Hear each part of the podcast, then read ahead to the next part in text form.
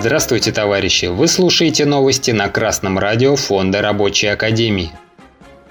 Сегодня в программе Импортозамещение в гражданском авиастроении.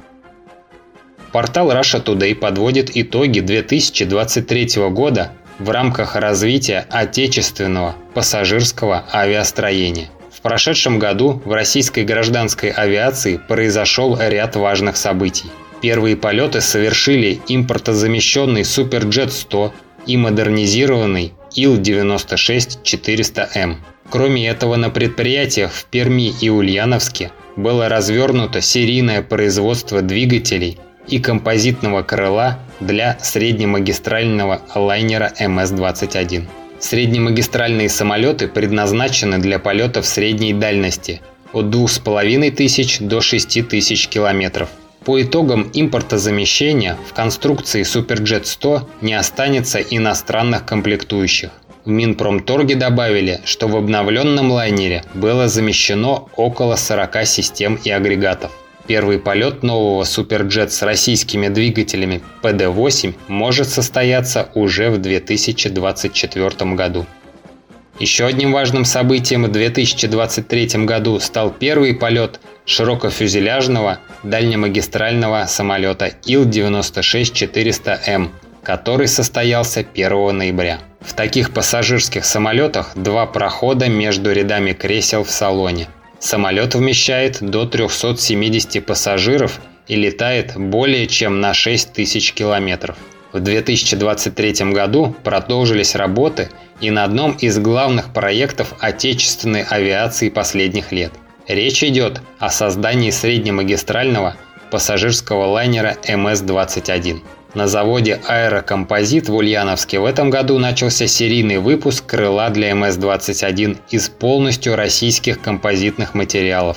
В дополнение к этому предприятие ОДК «Пермские моторы» приступило к серийному производству новейших двигателей ПД-14 для этого лайнера.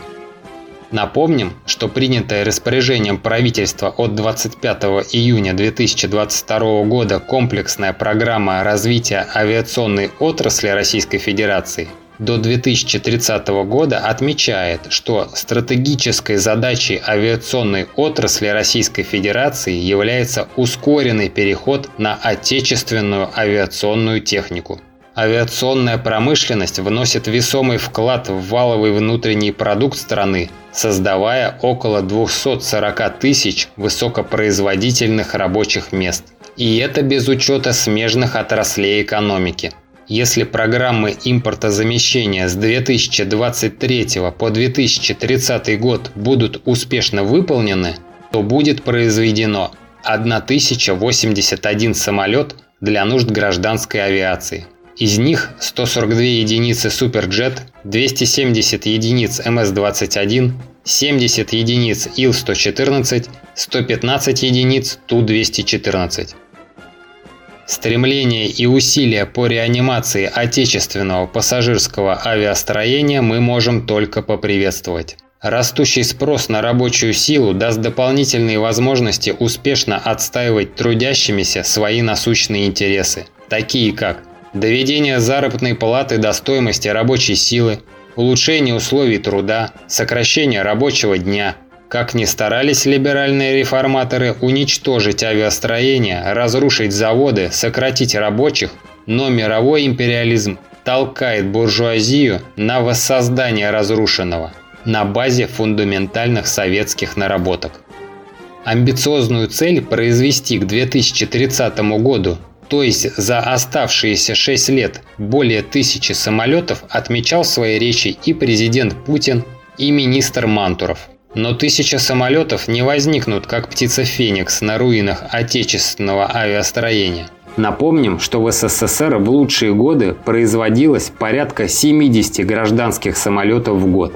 И на их создание работало до 2 миллионов человек на 250 предприятиях. Сейчас же прогнозов более тысячи самолетов к 2030 году потребует производство в среднем по 180 самолетов в год. Для этого потребуется увеличить численность рабочих мест с учетом автоматизации и роста производительности труда Минимум в 10 раз. И это без учета занятости в смежных областях.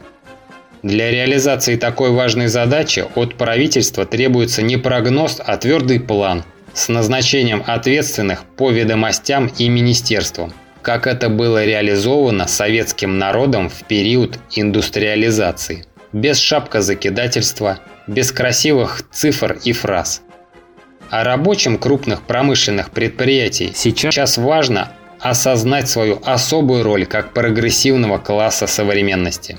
Буржуазия, как класс реакционный, без постоянного давления не способна на последовательные прогрессивные действия. Для осуществления этого необходимо действовать в соответствии с последним постановлением Российского комитета рабочих.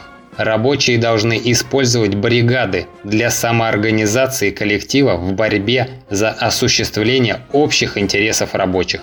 Нужно избирать представителей советов бригад в состав профсоюзных органов. Рабочие бригады должны участвовать в составлении и продвижении проекта коллективного договора, выражающего интересы рабочих. От организации в инициативную группу на уровне бригады и цеха до привлечения большинства рабочих к борьбе за продвижение прогрессивного коллективного договора.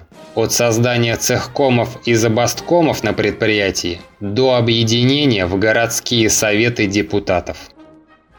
А с вами был Артеменков Дмитрий с коммунистическим приветом из города Загорск Московской области.